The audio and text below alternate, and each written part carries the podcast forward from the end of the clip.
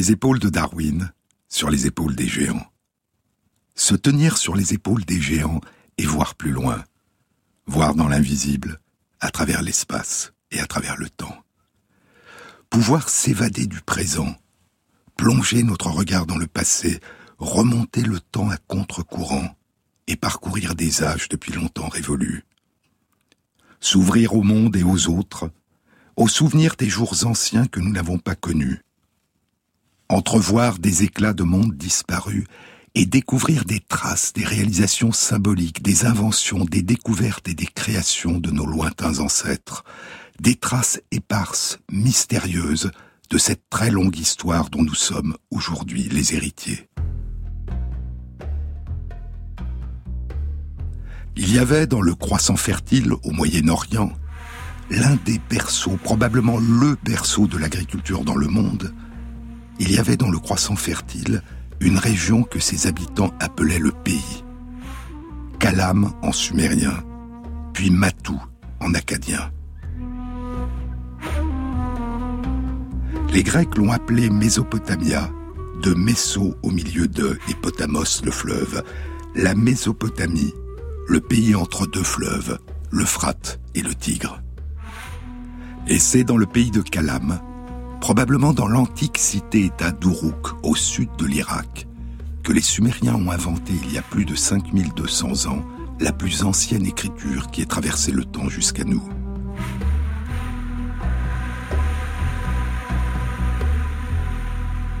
Pour les habitants des cités-États de Sumer, pour les habitants des cités-États d'Uruk, d'Our, de Nippur, de Lagash, de Kish, de Chorupak, puis durant les premiers temps pour les habitants d'Akkad, à Babylone, il y avait trois dieux suprêmes. Celui qu'on appelait An en sumérien et Anu en acadien. Celui qu'on appelait Enki en sumérien et Ea en acadien. Et Enlil le preux. Et les textes antiques de Sumer et d'Akkad disent que c'est à Sumer qu'est née l'agriculture, et qu'elle a été inventée non par les hommes, mais par les dieux. Il y a un texte qui fait remonter la création de l'agriculture et de l'élevage au tout premier temps, à la naissance des dieux, avant même la création de l'humanité.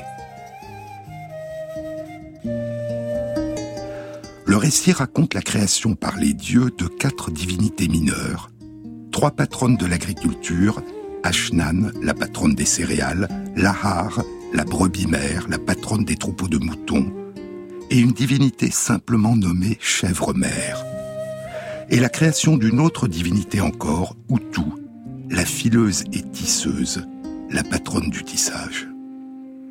Le texte commence ainsi lorsque, sur les montagnes de l'univers, Anne, le Père des dieux, mit au monde les dieux majeurs. Il ne mit pas au monde en même temps Ashnan la céréale, ni ne produisit dans le pays Utu la fileuse et tisseuse. Brebis-mère n'existait pas encore, chèvre-mère n'existait pas davantage. Ainsi, les dieux de ces temps reculés ne savaient-ils ni manger du pain, ni se couvrir de vêtements. Ils allaient et venaient tout nus, se nourrissant d'herbage comme font les moutons, et ils ne buvaient que l'eau des fondrières. C'est alors qu'en leur résidence, le saint monticule, les dieux créèrent brebis et céréales qu'ils introduisirent dans leur auguste réfectoire. Ainsi, les dieux consommèrent-ils largement les produits de brebis et de céréales mais sans parvenir pourtant à s'en rassasier. Ainsi buvaient-ils le lait délicieux de leur auguste bergerie, mais sans parvenir pourtant à s'en saouler. C'est pourquoi, pour pouvoir en bénéficier, pour pouvoir s'en rassasier, ils octroyèrent aux hommes le souffle de vie. Et ainsi, les dieux créèrent les humains pour leur confier la tâche de cultiver les céréales et d'élever les moutons en quantité suffisante pour que les dieux puissent enfin s'en rassasier. L'invention et le développement de l'agriculture et de l'élevage ont constitué une dimension essentielle de ce qu'on a appelé la révolution la transition du néolithique. Une transition d'un mode de vie ancestral de chasseurs-cueilleurs à un mode de vie d'agriculteurs qui produisent leur nourriture dans les champs qu'ils cultivent. Une transition qui a profondément transformé les sociétés en bouleversant les modes de vie, les relations entre les personnes et les relations entre les humains et la nature qui les entoure. Les plus anciens vestiges de culture de céréales sauvages découverts à ce jour dans le croissant fertile datent d'il y a un peu moins de 12 000 ans. Les traces les plus anciennes de domestication du blé et de l'orge datent d'il y a 11 000 ans. Et les traces les plus anciennes découvertes à ce jour de domestication des chèvres datent d'il y a 10 000 ans. Et des études récentes suggèrent que la Mésopotamie, le berceau de l'écriture, n'a pas été le berceau de l'agriculture dans le croissant fertile.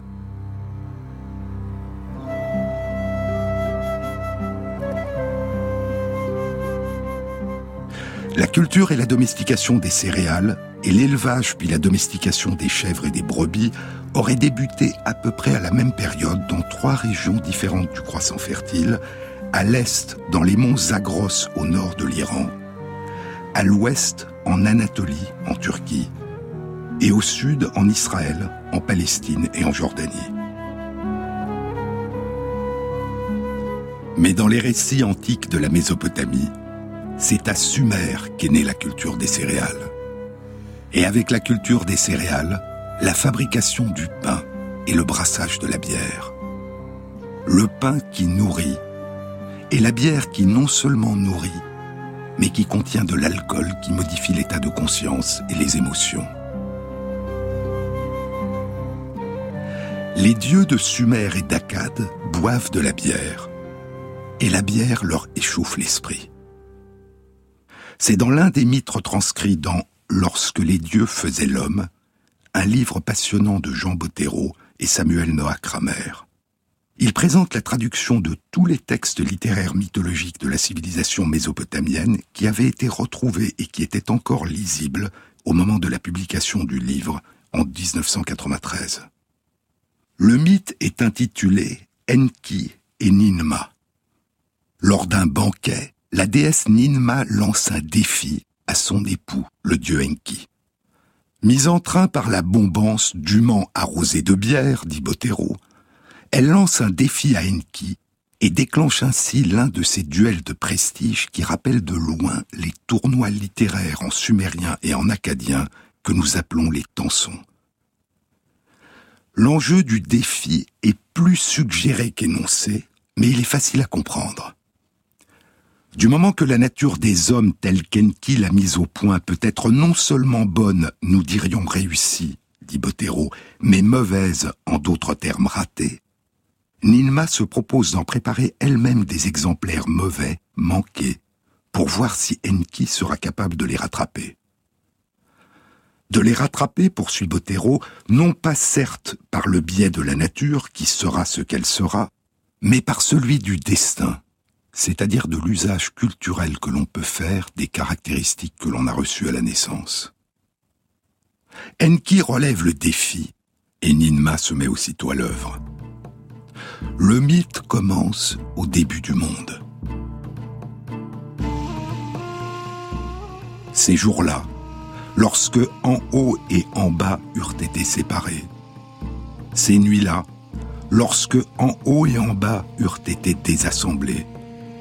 Cette année-là, lorsque les destins des dieux eurent été arrêtés, lorsque les Anuna, les dieux suprêmes, eurent été mis au monde. Plus tard, beaucoup plus tard, Enki organise une fête en l'honneur des dieux. Et comme Enki et Ninma, dit le texte, après avoir lampé profusion de bière, avait le cœur en gaieté, Ninma dit à Enki La nature des hommes pouvant être aussi bien bonne que mauvaise, je me fais fort de leur assigner à mon gré un destin bon ou mauvais. Et Enki répond à Ninma Eh bien, moi, je corrigerai ce destin de ton choix, bon ou mauvais. Ninma prit donc de l'argile des rives de l'Apsou et le premier homme qu'elle en forma ne pouvait rien tenir de ses mains ankylosées. Mais Enki, devant cet homme, incapable de rien tenir de ses mains ankylosées, lui assigna pour destin d'entrer au service du roi. Le second que fit Ninma était aveugle, incapable de voir. Mais Enki, devant cet homme aveugle, incapable de voir, lui assigna pour destin l'art du chant. Il en fit le grand maestro de l'Ushungal devant le roi. À l'homme aux mains ankylosées, j'ai assigné un destin et donné de quoi vivre, dit Enki. À l'homme aveugle, j'ai assigné un destin et donné de quoi vivre. Et la joute se poursuit. Puis à la fin, Enki dit Qu'on célèbre mon pouvoir créateur, brillant de savoir-faire, reconnaît ma supériorité ô ma sœur. Ainsi Ninma ne put-elle rivaliser avec Enki. Ô vénérable Enki, te célébrer est un plaisir. Et ainsi, la bière échauffe l'esprit des dieux et fait naître chez eux un jeu cruel dont les humains sont les pions. Mais la bière n'est pas l'apanage des dieux. Elle est ce qui caractérise les humains. Et c'est ce que suggère un passage de l'épopée de Gilgamesh, la quête du grand homme qui ne voulait pas mourir, la quête de la vie sans fin. C'est au début de la tablette 2 de la version de Ninive, la version définitive de l'épopée. La première tablette a raconté la création par la déesse mère d'Enkidu pour qu'il s'oppose à la tyrannie exercée par Gilgamesh sur ses sujets. Enkidu, qui deviendra plus tard le meilleur ami de Gilgamesh. Enkidu, dont la mort bouleversera Gilgamesh, le remplira de terreur et le lancera dans sa quête de la vie sans fin. Le long et périlleux périple jusqu'aux confins du monde, jusqu'à l'extrême orient du monde, à la recherche du secret d'Utanapishti le lointain, l'homme qui, avec son épouse, a survécu au déluge en construisant une arche, puis que les dieux ont rendu immortel. Mais revenons à la tablette 1. La déesse mère, s'étant lavé les mains, prit un lopin d'argile et le déposa dans la steppe. Et c'est là dans la steppe qu'elle forma Enkidu le preux. Mise au monde dans la solitude, aussi compacte que Ninurta le dieu de la guerre, abondamment velu par tout le corps, ne connaissant ni concitoyens ni pays, accoutré comme Sumukan le dieu des bêtes sauvages, en compagnie des gazelles, il broutait. Il se régalait d'eau en compagnie des bêtes. Gilgamesh, alerté par un chasseur de la présence d'Enkidu dans la steppe, envoie à la rencontre d'Enkidu la courtisane la joyeuse pour le faire quitter la steppe et l'état sauvage et le faire venir dans la cité d'Uruk-les-Clos. Enkidu s'unit à la joyeuse. Alors, dit le texte, il mûrit. Il était devenu intelligent et la comprend. Les yeux rivés sur son visage, il comprenait tout ce qu'elle lui disait. Au début de la tablette 2, il a accepté qu'elle le conduise à la cité. Elle lui a donné l'un de ses vêtements, gardant l'autre sur elle, puis l'ayant pris par la main, elle le conduisit comme un enfant et l'emmena à une hutte de berger. Mais là, le pain qu'il lui proposait, il le refusa. La bière qu'il lui présentait, il n'en voulut pas. Sans manger ce pain, Enkidu l'examinait avec méfiance. Sans boire cette bière, Enkidu l'examinait avec méfiance. Le même épisode est détaillé dans une version antérieure de l'épopée, qui date d'il y a environ 3500 ans. La courtisane le prit par la main et comme un enfant le conduisit non loin d'une bergerie, à une hutte de bergers, lesquels s'attroupèrent alentour. Enkidu avait l'habitude de téter seulement le lait des bêtes sauvages. Le pain qu'ils lui présentèrent, il le regardait et l'examinait avec méfiance, car Enkidu ne connaissait pas le pain pour s'alimenter. Et la bière pour boire, il n'y avait pas été accoutumé. La courtisane ouvrit donc la bouche et s'adressa à lui. Mange du pain, Enkidu. C'est ce qu'il faut pour vivre. Bois de la bière, c'est l'usage du pays. Il mangea donc du pain jusqu'à plus faim et il but de la bière, sept chopes de bière. Son âme alors fut à l'aise et ravie, et son cœur en tel enchantement que son visage s'éclaira. Il nettoya à l'eau son corps velu, et s'étant passé de longs gants, il ressembla alors à un homme. Consommer les produits fabriqués à partir des céréales, manger du pain, boire de la bière, voilà, dit l'épopée, ce qui permet de vivre selon l'usage du pays et d'être véritablement humain. Mais si la bière rend l'âme à l'aise et ravie, et met le cœur en enchantement, elle peut aussi, nous disent les textes, mener à des actes que l'on regrettera. Et cela peut arriver non seulement à des humains, mais aussi à des dieux, même au dieu Enki, le plus intelligent, le plus subtil et le plus sage, le plus actif aussi des dieux, dit Botero, Enki l'expert en toutes choses, celui qui résout toutes les difficultés. C'est un mythe qui a été intitulé Enki et Inanna. Il date d'il y a plus de 4000 ans.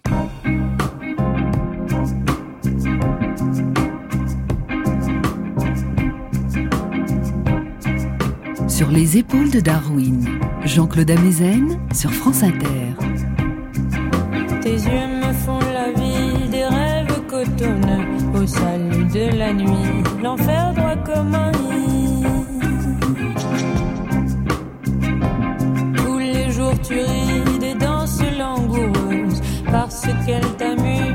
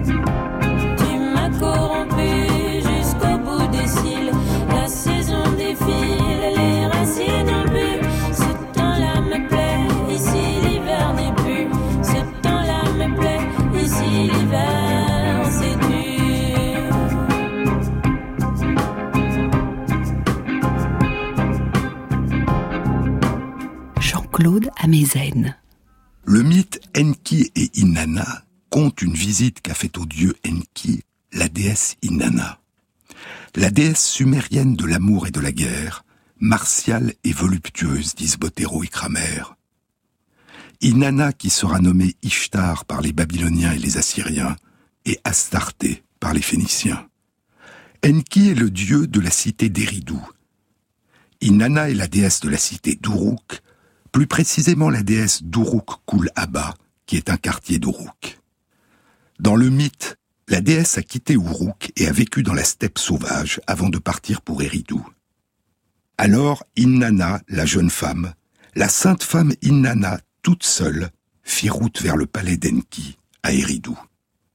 Elle n'était pas encore à un mille du palais d'Eridou qu'à ce moment précis, le sage, détenteur des pouvoirs du ciel et de la terre, est capable de pénétrer de loin même le cœur des dieux, Enki l'omniscient convoqua Isimoud son page et lui donna les instructions que voici. Donne à manger à Inanna de la pâtisserie au beurre et qu'on lui verse de l'eau fraîche, régale du cœur. Par devant le lion, offre-lui de la bière. Reçois-la en ami, traite-la en allié. À la table sacrée, à la table céleste, souhaite la bienvenue à la sainte Inanna. Puis il se joint à elle, et ils boivent de la bière, leur gobelet plein à déborder, trinquant à qui mieux mieux, au ciel et à la terre. Puis, une fois la bière bue, le sage, l'omniscient Enki va offrir à Inanna, un à un, tous les pouvoirs qu'il possède et que le texte appelle les mains. Les pouvoirs, les trésors culturels, les savoirs qui constituent la civilisation. Enki dit à son page Isimoud, Viens ça, mon page, et écoute-moi bien. Par mon prestige, à la sainte Inanna je vais offrir sans que nul m'en empêche la fonction sacrée, l'auguste couronne légitime et le trône royal. Et Inanna les prit. Par mon prestige, à la sainte Inanna je vais offrir sans que nul m'en empêche l'auguste sceptre, le bâton de commandement, le pastorat et la royauté. Et Inanna les prit et la litanie des cadeaux se poursuit.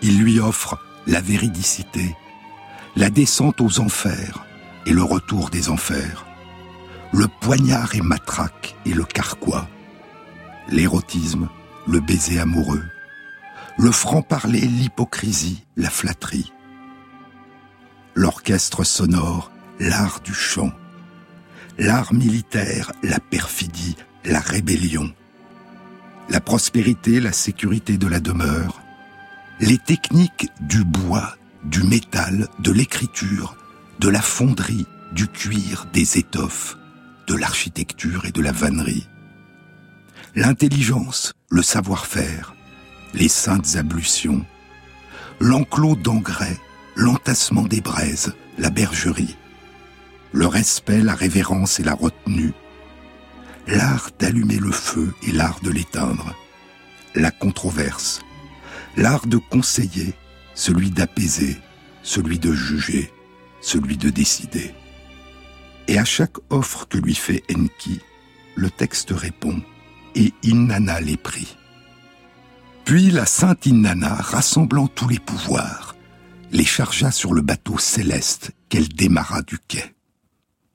Le bateau d'Uruk, le bateau du ciel, c'est-à-dire, dit Botero, le temple du ciel qui était sur le fleuve.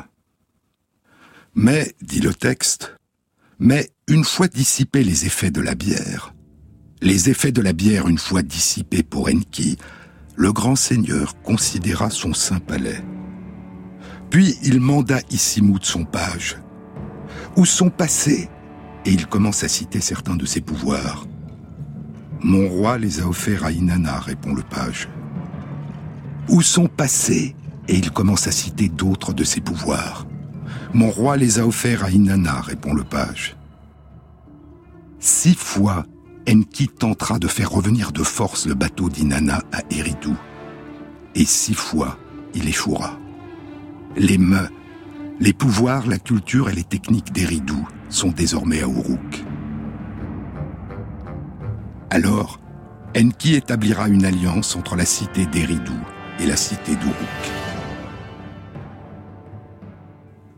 Le mythe évoque de façon métaphorique une nouvelle ère qui commence à Sumer. La cité d'Uruk avait perdu son ancienne prééminence au profit de la cité d'Eridu, une éclipse probablement illustrée par le séjour dans la steppe de la déesse Inanna avant sa venue à Eridu. Puis la cité d'Uruk à retrouver ses pouvoirs.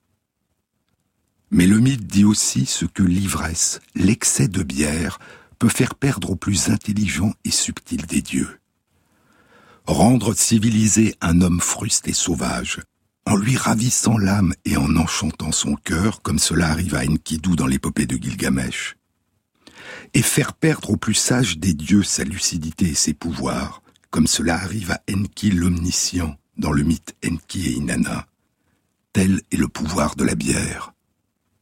Et ce pouvoir en Mésopotamie a d'abord été aux mains des femmes. Car brasser et vendre de la bière y a longtemps été un métier de femme.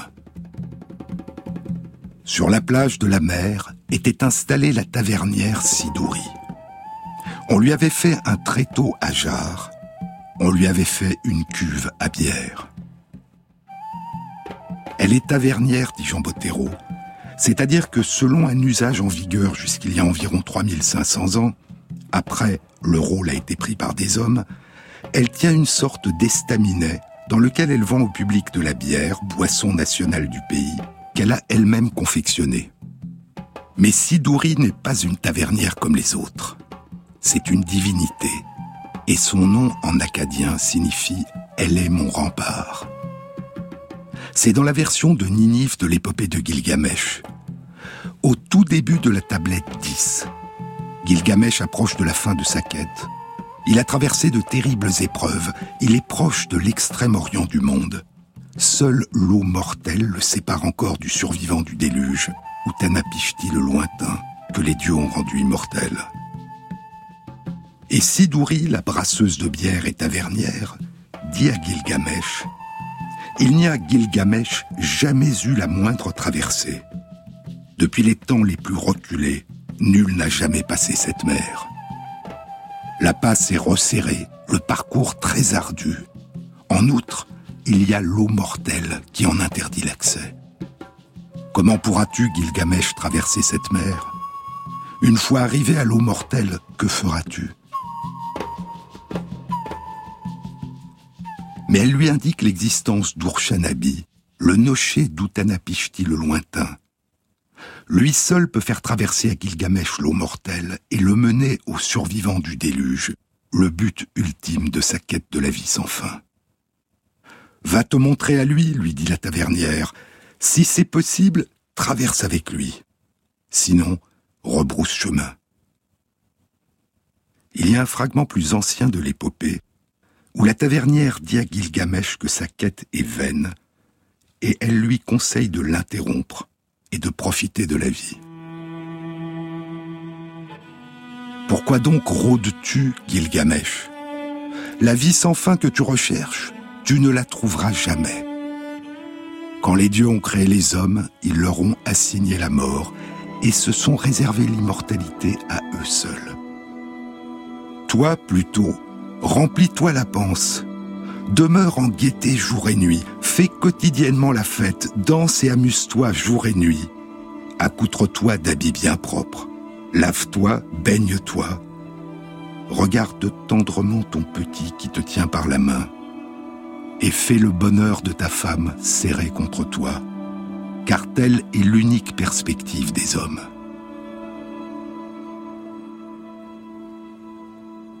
Il y a les mythes et les épopées de Sumer et d'Akkad, et il y a les inventaires et les correspondances qui évoquent l'importance de la bière dans la vie quotidienne.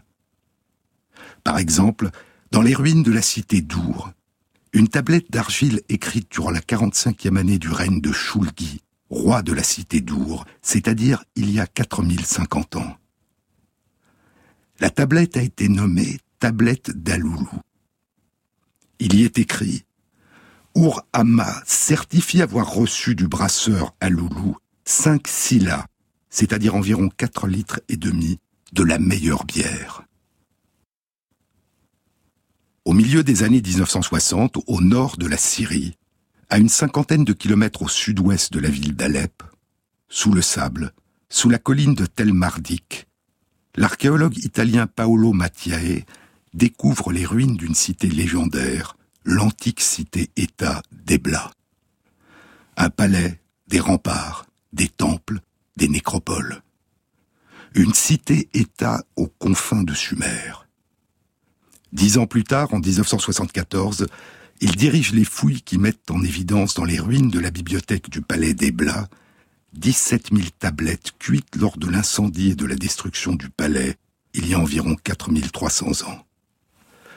Les tablettes sont écrites en deux langues, la langue jusque-là inconnue du royaume qui a été nommée l'éblaïte et qui est écrite à l'aide de signes cunéiformes sumériens, est la langue sumérienne. Il y a des textes bilingues et des dictionnaires. Et dans les tablettes, il est fait mention d'une importante production de bière, d'un commerce de la bière et de différentes recettes de fabrication de la bière.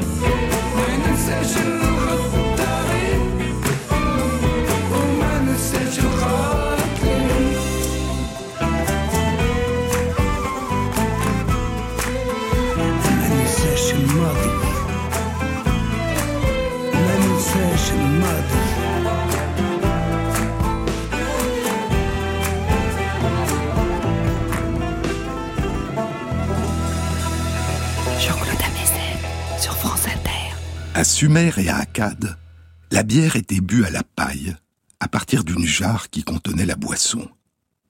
Elle était bue à l'aide d'une longue paille, comme aujourd'hui encore dans plusieurs régions du monde. Les textes sumériens et acadiens mentionnent l'existence de bières non filtrées et de bières filtrées. La bière non filtrée était probablement assez épaisse, et certains chercheurs pensent que c'était le liquide de cette bière non filtrée qui était bu à la paille. Mais d'autres pensent que même la bière filtrée devait contenir une certaine quantité d'impuretés et que pour cette raison, elle était aussi bue à la paille. Il y a les textes et il y a les représentations picturales.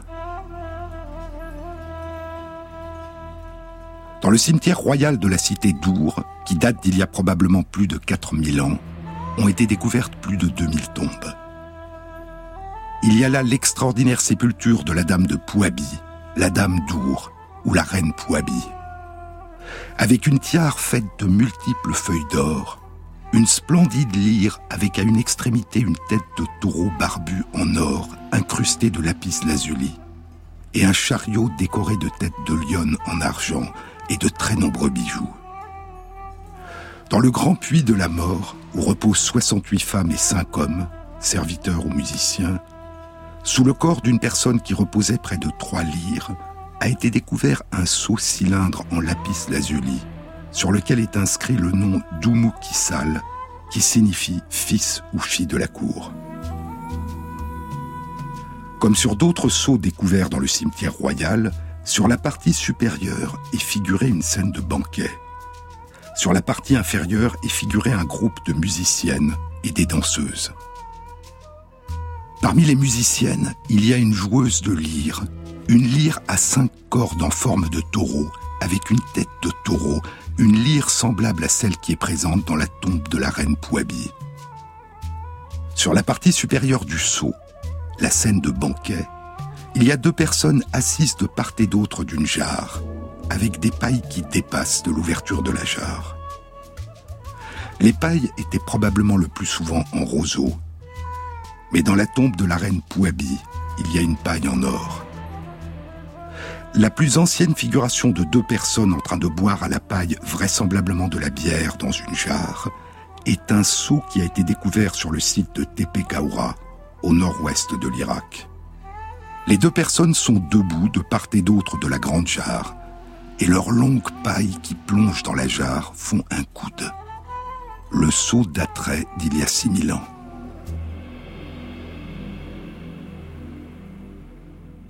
Il y a les représentations picturales, il y a les mythes et les épopées, il y a les inventaires et les correspondances, et il y a aussi les codes de loi. À Sumer et à Akkad, durant les premiers temps du moins, je vous le disais tout à l'heure, les personnes qui brassaient la bière et la vendaient dans une taverne étaient le plus souvent des femmes. Comme Sidouri, la mythique brasseuse de bière et tavernière dont la taverne est située près de l'extrême orient du monde, juste devant l'eau mortelle que doit encore franchir Gilgamesh. En Mésopotamie, une brasseuse tenancière était appelée une sabitou. Et l'activité et la rétribution, le métier de ces femmes étaient prévus et réglementés par les différents codes de loi. Le plus ancien des codes de loi dont la trace nous soit parvenue est le code d'Urnamou, attribué au roi Urnamou de la cité-État d'Ur. Il est écrit en sumérien et date d'il y a plus de 4000 ans. Et dans le code d'Urnamou, il est écrit Si une sabitou, une brasseuse de bière et tavernière, fait don à une personne de l'une de ces jarres de bière, au moment de la moisson, elle recevra 50 silas d'orge.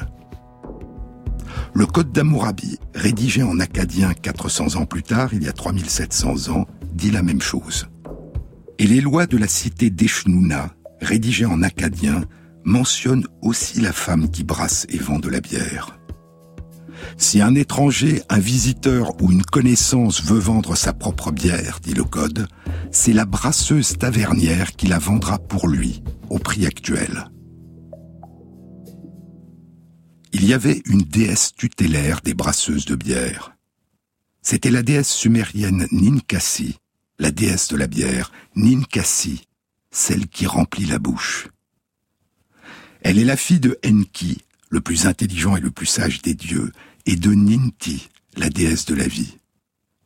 Et elle a été élevée par Ninhursag, dame de la colline sacrée, déesse mère des montagnes, de la terre et de la fertilité, encore appelée Ninandine, dame de la naissance, mamie, mère, maman, déesse mère, matrice première, sage-femme des dieux, mamie l'experte, ou encore très haute dame, Ninma. L'hymne à la déesse Ninkasi date d'il y a au moins 3800 ans. Il commence ainsi. Né de l'eau qui s'écoule et tendrement élevé par Ninhursag. Né de l'eau qui s'écoule et tendrement élevé par Ninhursag. Ayant fondé ta ville au bord du lac sacré, elle finit de bâtir ses grandes murailles pour toi, Ninkasi. Ayant fondé ta ville au bord du lac sacré, elle finit de bâtir ses grandes murailles pour toi. Ton père est Enki, le seigneur Nudimoud. Ta mère est Ninti, la reine du lac sacré Ninkasi. Ton père est Enki, le seigneur de Nudimoud. Ta mère est Ninti, la reine du lac sacré. Mais l'hymne à la déesse Ninkasi n'était pas seulement un hymne qui célébrait la déesse, mais aussi un hymne qui célébrait la fabrication de la bière. Et il n'était pas seulement une célébration de la fabrication de la bière, mais aussi une recette, un moyen mnémotechnique qui permettait aux femmes brasseuses tavernières en célébrant la déesse de se souvenir de toutes les étapes impliquées dans la production de la bière. Tu es celle qui travaille la farine et avec une grande pelle mélange dans un puits le pain à bière avec des herbes aromatiques, Ninkasi. Tu es celle qui travaille la farine et avec une grande pelle mélange dans un puits le pain à bière avec des herbes aromatiques. Le pain à bière était le bapire, un pain cuit deux fois, fait à partir de malt d'orge, d'orge germée et de farine d'orge mélangée à du miel. Il était trempé dans l'eau une fois sec et fermenté, puis utilisé pour produire la bière. Tu es celle qui cuit le pain à bière dans le grand four, qui met en ordre les piles de grains mondés, Ninkasi. Tu es celle qui cuit le pain à bière dans le grand four, qui met en ordre les piles de grains mondés. Tu es celle qui arrose le malt posé sur le sol, et le noble chien éloigne tout le monde, même les potentats, Ninkasi. Tu es celle qui arrose le malt posé sur le sol, et le noble chien éloigne tout le monde, même les potentats. Tu es celle qui fait tremper le malt dans une jarre. Les vagues montent, les vagues descendent, Ninkasi. Tu es celle qui fait tremper le malt dans une jarre. Les vagues montent, les vagues descendent. Tu es celle qui étale la purée cuite sur de grandes nattes de roseau. La fraîcheur gagne, Ninkasi. Tu es celle qui étale la purée cuite sur de grandes nattes de roseau. La fraîcheur gagne. Tu es celle qui tient dans tes deux mains le grand mou sucré de bière, l'infusant avec du miel et du vin, Ninkasi. Tu es celle qui tient dans tes deux mains le grand mou sucré de bière, l'infusant avec du miel et du vin. La cuve de filtration qui fait un son plaisant, tu la places habilement sur une grande cuve collectrice, Ninkasi. La cuve de filtration qui fait un son plaisant, tu la places habilement sur une grande cuve collectrice. Quand tu prends la bière filtrée dans la cuve collectrice et que tu la verses, c'est comme quand le Tigre et l'Euphrate bondissent, Ninkasi. Tu es celle qui prend la bière filtrée dans la cuve collectrice et qui la verse. C'est comme quand le Tigre et l'Euphrate bondissent.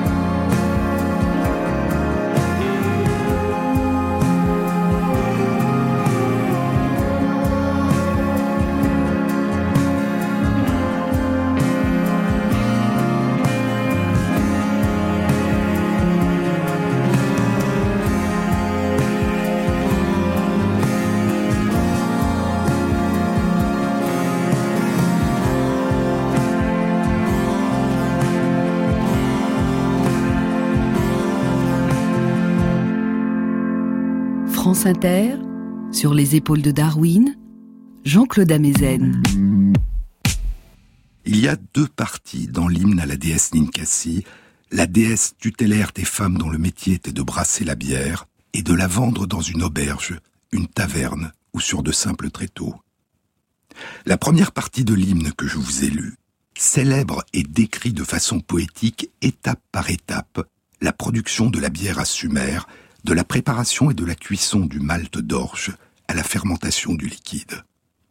La seconde partie célèbre les différents récipients utilisés pour brasser la bière et se poursuit par des paroles de liesse. Et l'hymne se termine ainsi.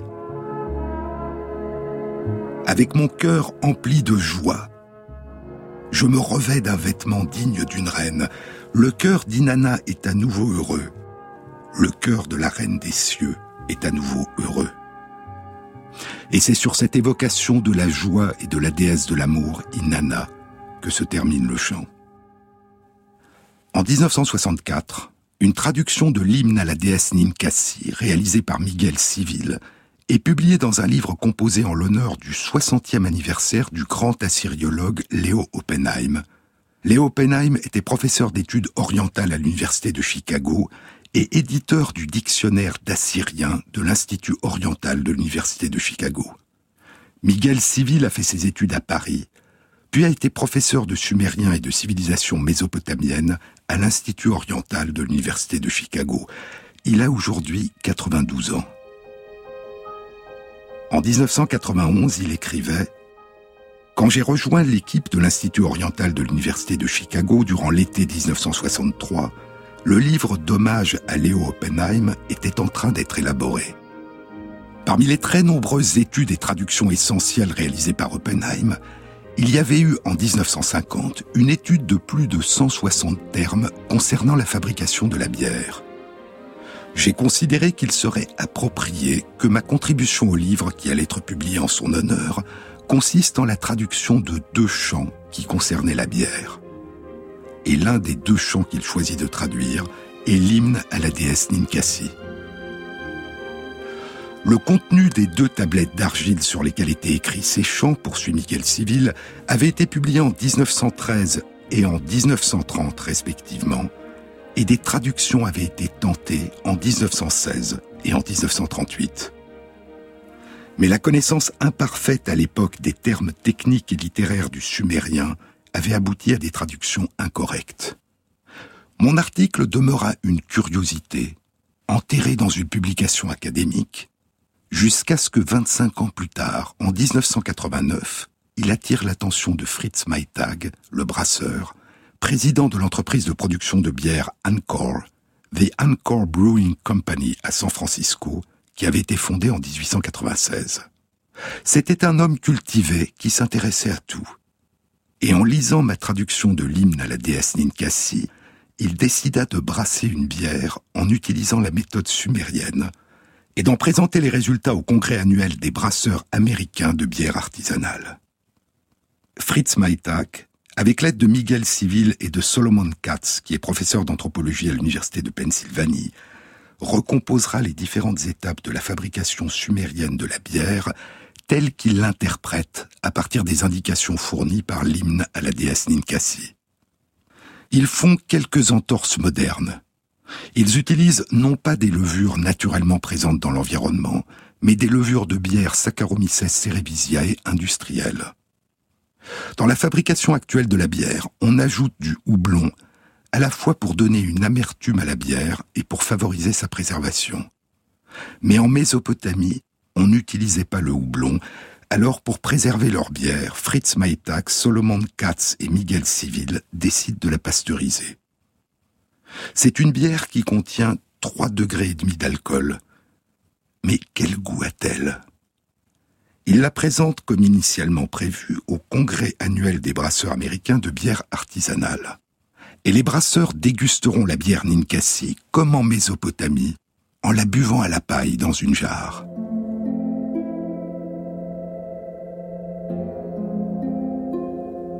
Elle avait, diront-ils, un goût sans amertume, semblable à du cidre. Elle était merveilleusement sucré et parfumé, diront Fritz Maytag et Solomon Katz dans un article publié en 1991 dans la revue Archaeology et intitulé Brasser de la bière ancienne. Elle avait un arôme d'orge grillé et de date. Onze mois plus tard, ajoute-t-il, un second groupe s'est réuni au muséum de l'Université de Pennsylvanie. Une partie de la bière n'avait pas survécu malgré la réfrigération. Mais dans les bouteilles qui étaient encore bonnes, la bière avait vieilli, comme du vin. La bière de Ninkasi, qui avait pris de l'âge, avait un goût de cidre, mais conservait un arôme de date. Et selon Patrick McGovern, un chercheur du muséum spécialisé dans l'étude des vestiges archéologiques de vin et de bière antiques, cette bière de Ninkasi vieillie en bouteille avait la douceur et le pétillant du champagne, avec un léger arôme de date. J'ai eu le plaisir, écrit Miguel Civil, j'ai eu le plaisir d'entendre ma traduction de l'hymne à la déesse commenté par un maître brasseur, Fritz Maytag, qui avait su voir à travers la terminologie obscure et les métaphores poétiques, et qui avait, en fabriquant cette bière, confirmé l'exactitude globale de ma traduction. Un an plus tard, en 1992, Patrick McGovern et deux collègues publiaient dans Nature une étude qui suggérait la présence de vestiges de bière sur des tessons de jarres qui datait de plus de 5000 ans. Ces tessons avaient été trouvés sur le site de Godin Tepe, dans le croissant fertile, dans les monts Zagros, en Iran, au nord-est de la Mésopotamie. Pendant encore plus de 25 ans, il n'y aura pas de découverte de vestiges de bière qui datent de plus de 5000 ans. Mais des recherches récentes indiquent que la fabrication de la bière, de même que la fabrication du pain, est une invention beaucoup plus ancienne encore, et nous le découvrirons dans une prochaine émission.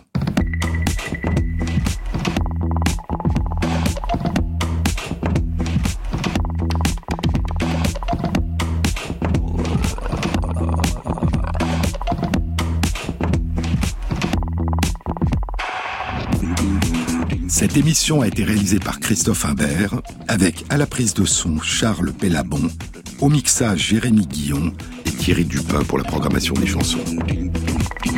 Et merci à Christophe Magère qui intègre sur la page de l'émission sur le site franceinter.fr les références aux articles scientifiques et aux livres dont je vous ai parlé. Bon week-end à tous, à samedi prochain.